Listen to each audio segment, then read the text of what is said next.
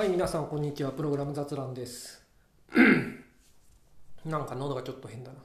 まあ、いいとして。はい。今週はちょっと、なんか、こう、短めに近況の話をして終わりにしようかなと思います。はい。で、なん、うん、何の話をしようかな。うん、なんかそんな考えてないんですが、あの、まあ、先週もちょっと話したんですが、なんか最近はまあ、インターン生向けに C++ の、まあ、CG の教材を作ってると。まあ、CG まで行ってないんですが、ようやく今日 CG までたどり着いたみたいな。CG というか、GUI アプリを起動するところを書き始める準備をしてるところですね、今。いやー、まあなんか、あれですね、こう、RAII とか、あの、まあスコープ、スコープドなんとか系みたいなやつをこう自分で作るような話を、まあ、一通り終えてまあなんか準備はできたかなってことでまあやっぱ絵が出ないとね、うん、ということでなんか出すかっつってけどいや何使うかは悩ましいですよね。この GUI アプリ何使うか問題は本当に年々深刻になっていくというか。いやで Mac Mac で今やってるんで自分は Mac 上では何使うのがいいのかなっていうのをちょっと考えて今はあれですね iOS アプリを作ってカタリストを使うっていう結論になりましたね。なぜって話なんですけどいやなんかねいやもうこれぐらいでいいかなみたいな。いや NS ビューでちょっと書こうかなと思ったんですがコアグラフィックスが下に入ってないとかでまあ、入れることはできるんですけど入れるっていうかそれ使うことはできるんですけどいや結構もう UI ビューに慣れちゃってるんでいやもうめんどくさいっすよってなって、まあ、多分ねその必要なことだけをよく理解してる人がやれば多分面倒さは変わらないんですがその UI ビューでのやり方は理解してる上でなんかそのこれと同じことって NS ビューでどうやってやるんだっけといちいち調べるのがすごい面倒くさくてもう嫌になってしまってもういいです。UI キットで作ってカタリストですみたいないやでもこれは悪くないですね。その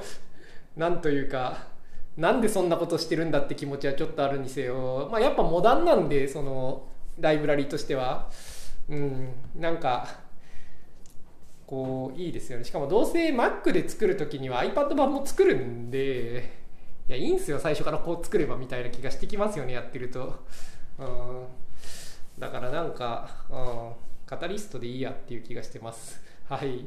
Windows はねもう Win さんに API でいいやっていう結論になりつつあります。はい。いやーね。まあ別にいいんですよそのクリエイト DIB セクションでしたっけ？して、まあ、ビットブリットするだけなんで、まあ、何でもいいんですよみたいな。あまあそんな感じのことをやっていますと、まあ、X はどうするんですか？とか知るかって感じですけど。はい。で、まあ、自習教材作っててまあなんか、まあ、これからが本題ではあるけれど、まあ、本題はけどその何をやるかっていうのは私じゃない方のまあプログラマーが考えて作ったその何て言うんですかね課題一覧みたいなのあるんですよ。ただちょっとあまりにもこう自由度が高すぎてちょっとこう人のばらつきがある時にちょっとそれを指導するのはめちゃくちゃ大変なんでもうちょっとこう、うん、自由度を落として同じことをしなきゃいけないなっていうのはあるんで、まあ、翻訳というかその教材形式に変えようかなと思ってるんですけどでもまあそのやることは結構もう決まってるんでそのここからはまあ楽ですね、うんまあ、あんまりこう楽っていうかどう進めたらいいのかわからないパートはこれで終わりだなという感じがする。まあ、うまくつながるかどうかわかんないですけど、自分ざーっとその課題見て、まあ、やってるのをちらっと見て、うん、なんかこの辺の知識があればまあ大体なんとかなるかなっていうのを思って前半パートを作ってるんですけど、まあいいや、これはね、近々公開されそうなんで、うんまあ、近々じゃないかもしれないけど、まあ、公開されるんで、まあ、公開したらその話しましょうということで。はい。で、まあそんなのとあとファイアーマックスを買いました。うん。なんかでファイアーマックスこう買ってそしたらなんかよくわからない不祥事で鎌倉殿の13人がなんか公開されなくなってしまったんでこの話しましたっけ？忘れましたけど。で NHK オンデマンドからなくなってしまってどうしようかなって思ってるんですが、まあ、ちょっとうん。もう7月も結構真ん中になってきちゃったんでその NHK オンデマンド今から入るのは嫌だなと思ってんで8月から入って平の清盛見ようかなと思ってますね。はい。いやーなんか鎌倉だから鎌倉殿を見ようって思ってたはずなのに。でそれ鎌倉時代の歴史の本とか読んでたらよくわからないっていうかそのやっぱ清盛が敵として突然登場してしまうんででなんかその周りの兵器型のいろんな人たちが出てきても誰こいつって感じになっちゃうんでやっぱりそのあの方言の乱と平時の乱でしたっけ、まあ、あの辺からやっぱり追わないと、まあ、もうちょっと前から追いましたけどダメだなと思ってで、まあ、平清盛の新書とかも読んでいたらまあなんか、うんまあ、平清盛あたりからやるかって気分になったんでちょっと大河ドラマ「平清盛」でも見るかって気がしていますと。はい、でもちょっとそんなことをうだうだやってたらもう結構7月も後半になってしまったんで、うん、8月からにしようかなと思う。でプライムビデオまあ入ってるんですが今プライムお試し1ヶ月入ってるんですがいやーなんかあんまり見れないですね。そのちょっと生物の締め切りが結構うん、そう最近ちょっと分子生物学が、まあ、終盤なんであと2週間で終わりなんですけれどちょっと、うん、ラストスパートが必要な感じに追い込まれつつあり結構忙しいんで、まあ、生物の勉強をしてますね。でこれはもう、うん、あのあと2週間なんですけれど最終週はもう半分ぐらいしかないんですよ普段の。結構もうおまけって感じで終わるんでだから今週この2週間前の今週が一応最後のフルで1週間分の今日なんかこう動画がある週で、まあ、結構きついですね。いや1週間じゃ終わんないよこれっていう量なんですけど。でもまあ先週と先々週というか前のユニットと前の前のユニットはもうめちゃくちゃ多くて、まあ、絶対1週間じゃ終わんないよっつうのを2週間ちょいぐらいかけてどっちも終わらせたんですけど、まあ、それを終わらせた後なんでまあ、うん、ちょっと量はきついが。まあいいかなって、まあ、今は3割ぐらい終わったぐらいですかね。その2週間残り2週のユニットが、まあ、まあとにかく結構きついけどまあ一番きついところは超えて、まあ、ここひと踏ん張りすれば終わりでいいかなっていうぐらいな感じになってますね。で生物はもう、うんまあ、生物の勉強はもういいかなっていうぐらいになりましたねこれで。今は EdX の 728X っていうのをやってるんですけれど、まあ、やったのは生物の入門と、まあ、生物界はそのうち別にやりますか。まあけど簡単に言うと生物の入門とあのバイオケミストリーのコースと、まあ、あとはセルバイオロジーパート1からパート3とあのモルケラーバイオロジーのパート1からパート3、まあ、今パート3の途中なんですけどをやっていてまあこれでもういいかなって気分になりましたね。ただ最後の最後まで結構学びが多いというかすごいなんというか例えば今やってるのは RNA スプライシングなんですよ。RNA スプライシングって知ってますか？そのなんかセントラルドグマっていうのがあるじゃないですか。DNA が RNA に転写されてそれがまあ翻訳されると。けれど、まあ、それは小学生的なビジョンでビジョンですか？ビューで、まあ、高校生ぐらいになると、まあ、高校生でやったかどうか分かんないけれど転写した後になんか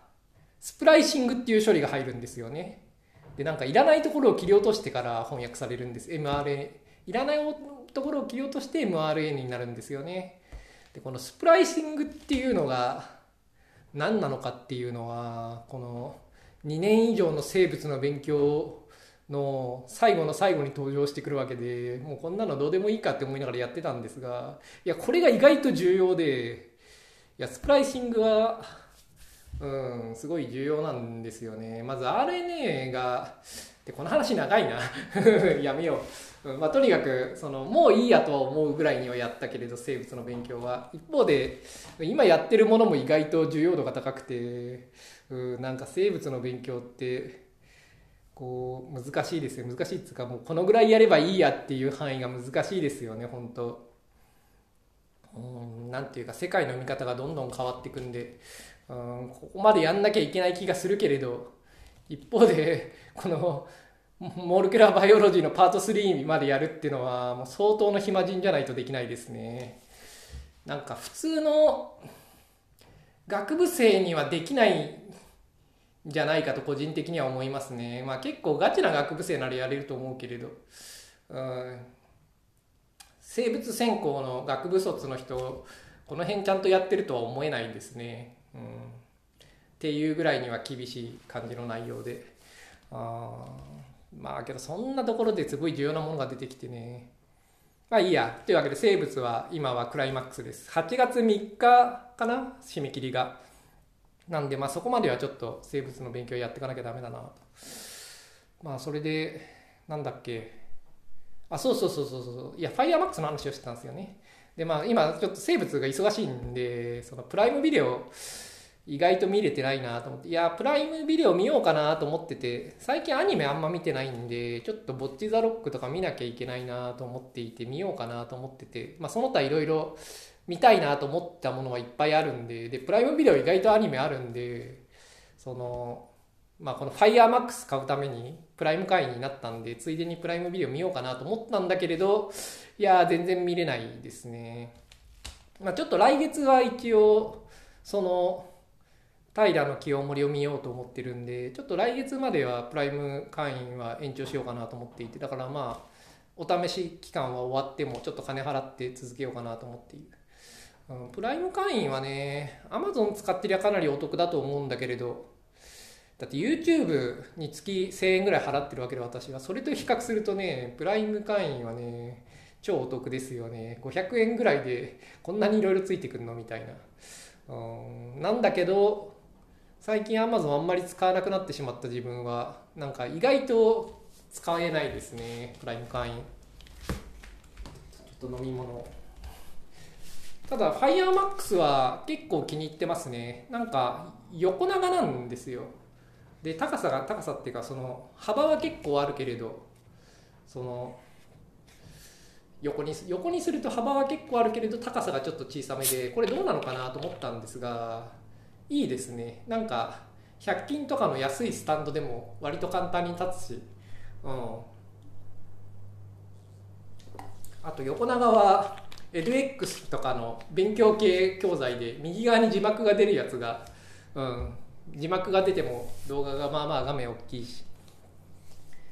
いやピッコマとかがね見れないんで、まあ、頑張れば見れるのかもしれないけどあんま頑張る気しないんで、うん、どんくらいファイアマックスの話しましたっけちょっと前回も話した気がするんですがちょっとどこまで話したのか覚えてないんで同じのがあったらごめんなさいってことなんですけどファイアマックスは結局プライムデーでは2万6000円ぐらいになったのかな。でさらにポイントが3000ポイントぐらいつくみたいな。人によっては4000ポイントぐらいつくみたいな。人っていうのは Amazon カードとか持ってれば4000ポイントぐらいつくんですけど私はそうじゃないんで3000ポイントぐらいつくと。でまあそんな感じでだポイントを除くと2万2000円ぐらいになってまあまあ2万3000円か。2万3000円ぐらいに。なるでも結局 Amazon カードじゃないところでポイントもついてるんで結局、うん、2万2000円ちょっとぐらいにはなってますね私の手元でもきっと。でただポイントがつくのは8月とかで、うん、まだないついてないんですよね、うん、確定しましたみたいなメールが来たけれど。でポイントついたらスタイラス買おうかなと思ってますね。5000円ぐらいするんですがまあスタイラスなんかそんくらいしますよね結構ね。なんでまあいいかってことで5000円のスタイラス買ってちょっと、うん、ピングノートとかあの辺はちょっと Kindle で Kindle では FireMax で動くようにしてうん Amazon のスターか F ドロイドかのどっちかに置こうかなと思ってますね、まあ、どっちでもいいかなと思ってるけど。で F ドロイドでシンクシングスとか入れて、まあ、使ってて。まあまあですね。FireMax 意外と APK で公開されてるものも世の中あるんで Google プレイ入ってなくてもまあまあ使えるなという気がする、うん、しかも昔よりも使うものが減ってきたというかなんか自分のものが入ってればまあいいかみたいなところがあって。うん。まあ結構そんな感じで FireMax まあまあ使えるなと思ってますね。でまあ画面も結構綺麗で音も結構良くてね音はなんか前の 10HD プラスとかの方がいいっていうレビューもあるんで 10HD プラスはもっといいのかもしれないんですけどまあ別に全然期待しないで見てたら結構音が良くてへえ音いいじゃんみたいな感じだし。まあシルクブラウザーはいまいちですね。シルクブラウザーの出来はあんまり良くない。うんこれがねエッジぐらい良ければ文句ないんですけどね。サムソンブラウザーぐらいでもいいんですよ。サムソンブラウザー結構よくできてるんでね。シルクはいまいちだなと思いますね。まあ別にいいんですけど。なんかけどこうなんていうか昔 Kindle とかにはネットフロントが入っていてですね、まあいいや、この話はやめよう。うん。まあとにかく、シルクブラウザーはあんまり良くなってないなっていう感じです。エッジがすごい良くなったんでね、まあ良くなったっていうか、もうこれでいいやって感じになってるんで、うーん、なんかそれと比較すると、シルクーンって感じですね。うん。まあけど、なんか、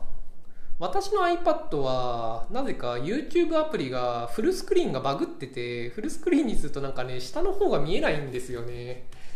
でなんか将棋のなんかあの持ち駒が見えないんですよね。なんか知らないけど。だからいつもフルスクリーンじゃなく使ってるんですがなんかシルクブラウザのフルスクリーンはそういうことはないんで普通に。まあ、たまになんかフルスクリーン解除のボタンの出し方が分かんなくなることとかななぜか上のメニューが残ったままになったりとかなんか変なところはあるけれど。でもまあ基本的にはフルスクリーンで見れるんで。いや結構 YouTube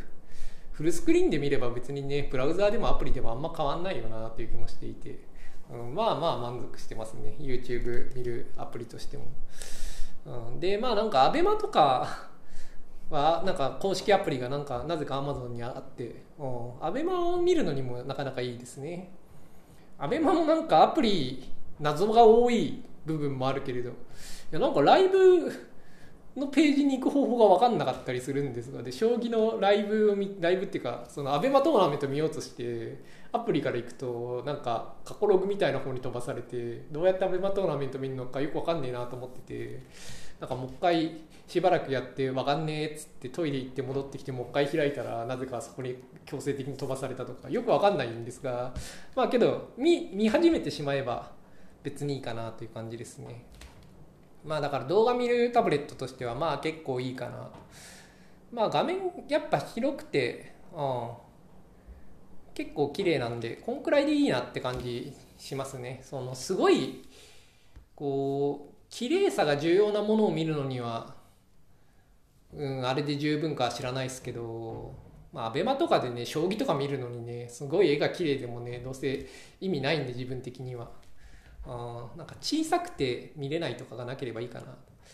ただ、で、ブックウォーカーとかも普通に APK 配られてるんで、まあ、それ入れて見てるんですけど、ただ、解像度が上がりすぎた結果、あなんか新書の文字がすごいちっちゃくなっちゃって、でかくできないんですよね、ブックウォーカーなんか。文字大きくするってやると、なぜか、あの、ルビだけ大きくなるとか よくわからない挙動をしていて、本本文の方はでかくならなくて、見れなくて、いまいちですね。いや、ブックスは逆にね、解像度が低いおかげか知らないけどね、文字がでかいんですよ。いや、ブックスが一番読みやすいですね。その iPad よりも何よりも PC よりも何よりもブックスが一番読みやすい。まあいいんですけれど。いやー、なんかそう、Kindle Fire Max まあ2万2、3000円ぐらいだったらえんちゃうっていう気がしますね。うん。まあ、定価3万5千円で、まあ3万5千円でも、まあええんちゃうっていう気もするけれど、うん、まあけどこれは、なんか人に勧めるっていう意味ではないですね。自分的にどうかっていうだけで。いや FireOS はねほんと人によりますよねあれ。この割り切りっぷりが。いやあれでいいっていう人にはあれでいいんですがで私もあれでいいって思うんですけれどいやあれでいいっていう人とあれじゃ嫌だっていう人は両方いますよね、うん、それは別に何というかどっちが正しいって問題じゃなくてすごい割り切りデバイスなんで。ただなんか FireMax つか Fire タブレットなんか全然いじらないでなんか APK 入れるぐらいでまあそんなにこう頑張らずにデフォルトのままみたいな感じで使ってると結構いいですよね。その買ってすぐ使える感が結構やっぱ Amazon のアカウントと紐づいてるのもあって、うん、セットアップもそんないらなくていいですよね。つうことで FireMax 買ったらうんなんかシルクブラウザいまいちだしなんかホーム画面とかもねなんかたまに落ちたりするんでソフトウェアの出来なんかあんまり良くないなっていう気がするんだけどまあハードウェアの出来は結構良くて。なんかけどソフトウェアの出来の悪さってのはあれですよねなんか最近のアマゾンのなんか社内がどうなのかなっていうの不安を感じる要素ありますよねこの FireMax に限らずなんか最近 Amazon のページもめちゃくちゃ重くてあの Amazon アプリのなんかロードがむちゃくちゃ重くていやなんかああいう風になっていくのは社内がろくでもない時ですよね。うん、ということで Amazon は今はなかなか、うん、こうレイオフとかして大変な状態になってるんじゃないかという気もしてくるけれど。まあけど FireMax は、うん、まあまあいいんじゃないかっていう気がしましたね。いや HD プラスがね1万ちょいとかで買えてた頃の方がいいよっていうのはねその通りと思うけれど、まあ、最近けどもなんか電化製品基本的電化製品つかそのガジェット系は高くなったんでそっち側でカリブレーションし直さないとダメですよね。まあ2万円ちょい。まあまあいいかなって気がする。お買い物でした。はい。なんかそのうち、うん、ファイヤタブ用にいろいろ作りたいなと思ってるけどまあけど仕事終わってからですね。で仕事はなんか、うん、どうなんですかね。こう、まあ、当初はなんか23年ぐらいっていう話ででも今23年目ぐらいな気もするんだよな。なんかすげえかかってるような気もするけれど、うん、だからまあそろそろ出たら予定通りなのかもしれないな、うん、まあそろそろ出るって感じではないけど。でもまあまあなんかまあいいや。仕事のその辺の話は、うん、差し支えがあるんでまあやめておきますか。ただなんかこれまでは結構まあ全然余裕だぜと思って余裕っていうのはスケジュール的にすごい自分は余裕がある状態だったんで、まあ、全然余裕だなと思ってたけれどなんか結構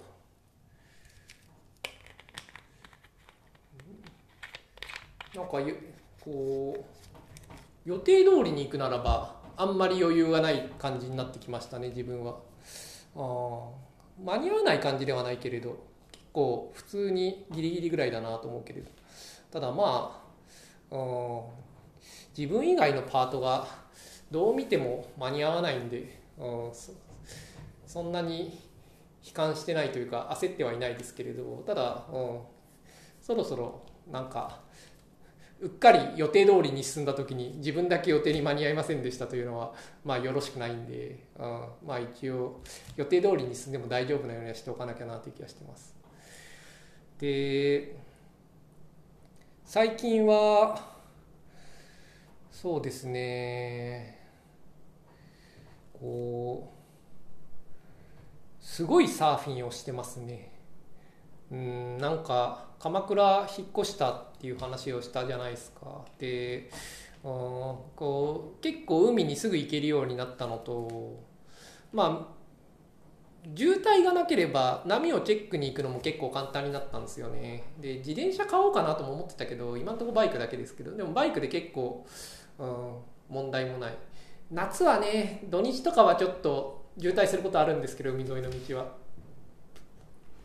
まあけどそれさえなければ結構すぐ行けて、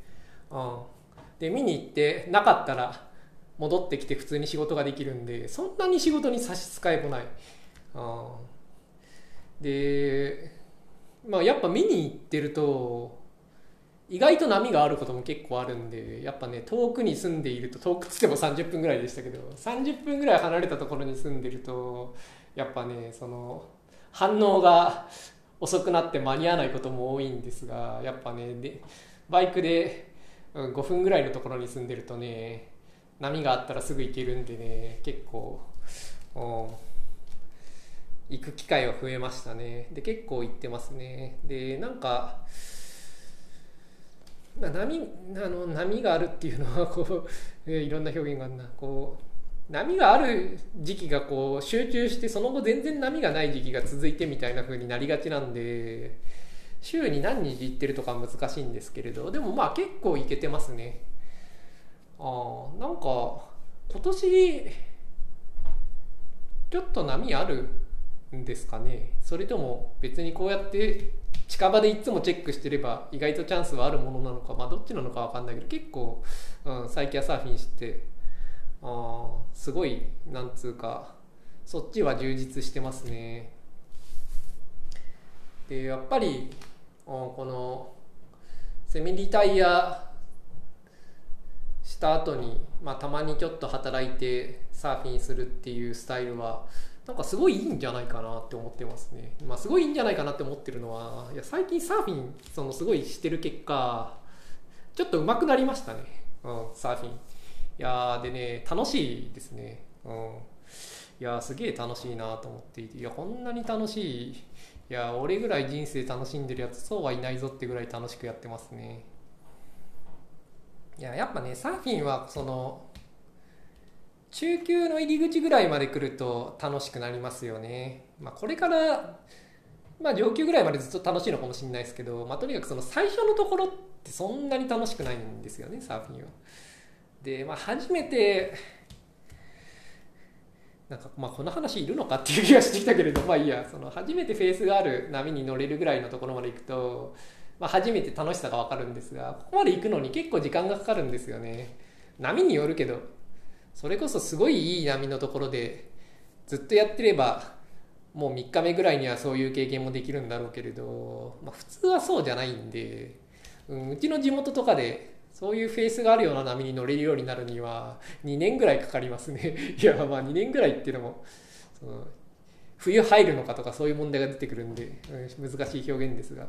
まあ、とにかく結構すごい長い下積みが必要ででそこまで行ってようやくおこれが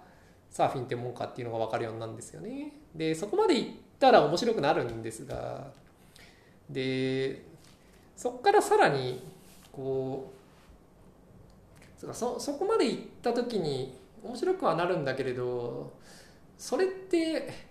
なんかすごいいろんな条件が満たされないと体験できないんですよね最初のレベルでは。だからなんかね面白いこともあるってことは理解できるんだけどいつもは面白くないんですよで波がありすぎてもダメだし小さすぎてもダメだしちょうどいい時にちょうどいい場所で乗れないとそれにならなくてでそんなことってあんまないんでだから初めて面白さが分かるぐらいまで2年ぐらいの下積みを積み重ねてそこまで行ってもなんかねそうそんな体験はあんまできないんですよね。ところがもうちょっと上手くなってでかい波でもある程度でかい波でもある程度ひどい波でもそれぞれできることが増えてくるとなんか楽しいことができるコンディションの種類が増えてきてなんかそうすると結構なんかこう、うん、楽しい機会が増えるんですよ。で自分は今その辺でだ結構いろんなコンディションでもなんか対応できるようになってきたというか、まあ、もちろんで対応できないコンディションもいっぱいあるんですけれどその、まあ、対応できるコンディションが増えてきた結果そのまあなんか結構楽しい日が増えてきたぐらいのとこまで来ていやこれぐらいまで来るとね超楽しいですねサーフィンね。あやっぱでかい波とかもね、まあ、乗れるようになってくると、まあ、でかいっていうかうんまあこの話は長いな。まあ今日この話でもいいけどね。サーフィン会。まあけどやめとくか、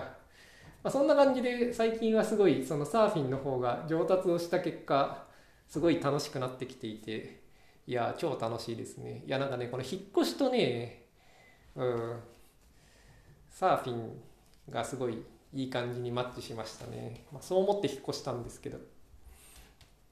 であとやっぱそのあれですね電化製品とかいろいろ買ってしかも結構いいクーラーとか買ったんで部屋の中が超快適ですね。うんいや仕事環境すごい快適になりましたね。なんか前の家でもまあそれなりにまあまあだと思ってたんですけどやっぱ今回の家は、うん、結構仕事環境を良くしようと思っていろいろ配置したんで、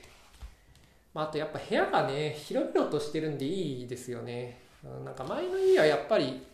その、まあ、シェアハウスなんでその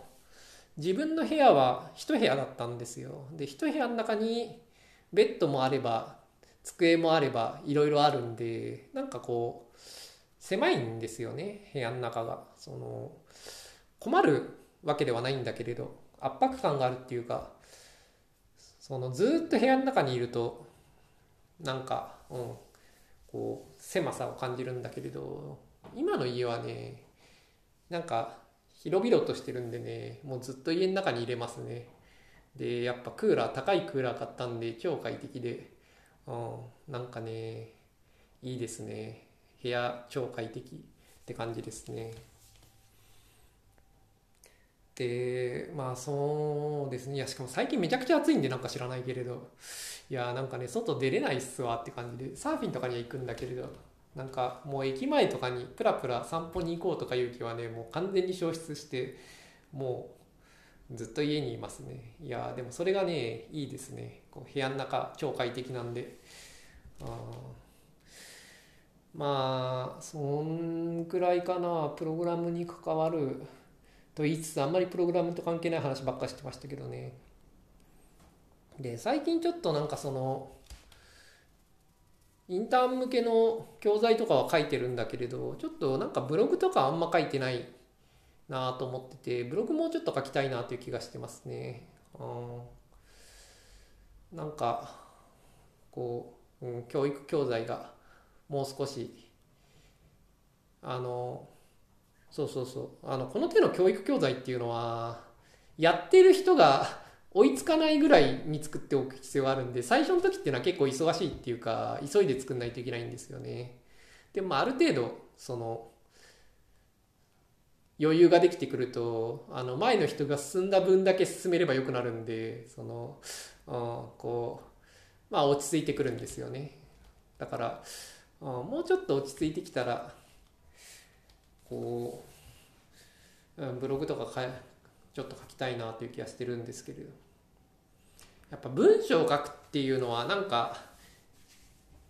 なんか消費されるゲージが一緒で仕事で文章を書いててもやっぱブログはあんま書く気なくなりますよね。結局どっちかで書いてれば満足してしまうんで。だからこうもうちょっとブログ書きたい時にはやっぱ仕事の方ではちょっと書く文章が減減ってる時がいいよなと思って。まあけどそろそろ、うん、その文章書き以外の仕事もやんなきゃいけなくなってきたんでこうまあ逆にブログとかを書いたりとかはしていきたいなという気はちょっとしている。まあ何か書きたいことがあるってわけじゃないんだけど最近あんま書いてないなってことで。あまあそんなもんですかね。そんなもんかな。最近あと本を読む時間がちょっと少ない気がしててなんか読みたい本がまあまあ溜まってるんでもうちょっと本を読みたいなという気がしてますね、まあ、読んでるんだけれどなんかちょっとずつしか進めてないんでもっと半日ぐらい本を読む集中的に本を読む時間を作りたいなと思ってんだけど。うん。なんか本ってけど仕事した後とか 生物の勉強した後とかだとあんま読む気しないんですよね。やっぱ気力を使うからなのか,、うん、だ最初から本を読む日にしたいですね本読む時は、うん、まあそんくらいですかね。ということで今週は近況でした。しかもあんまプログラムの話関係なかったですけど、まあ、最近そんな感じです。それではまた来週。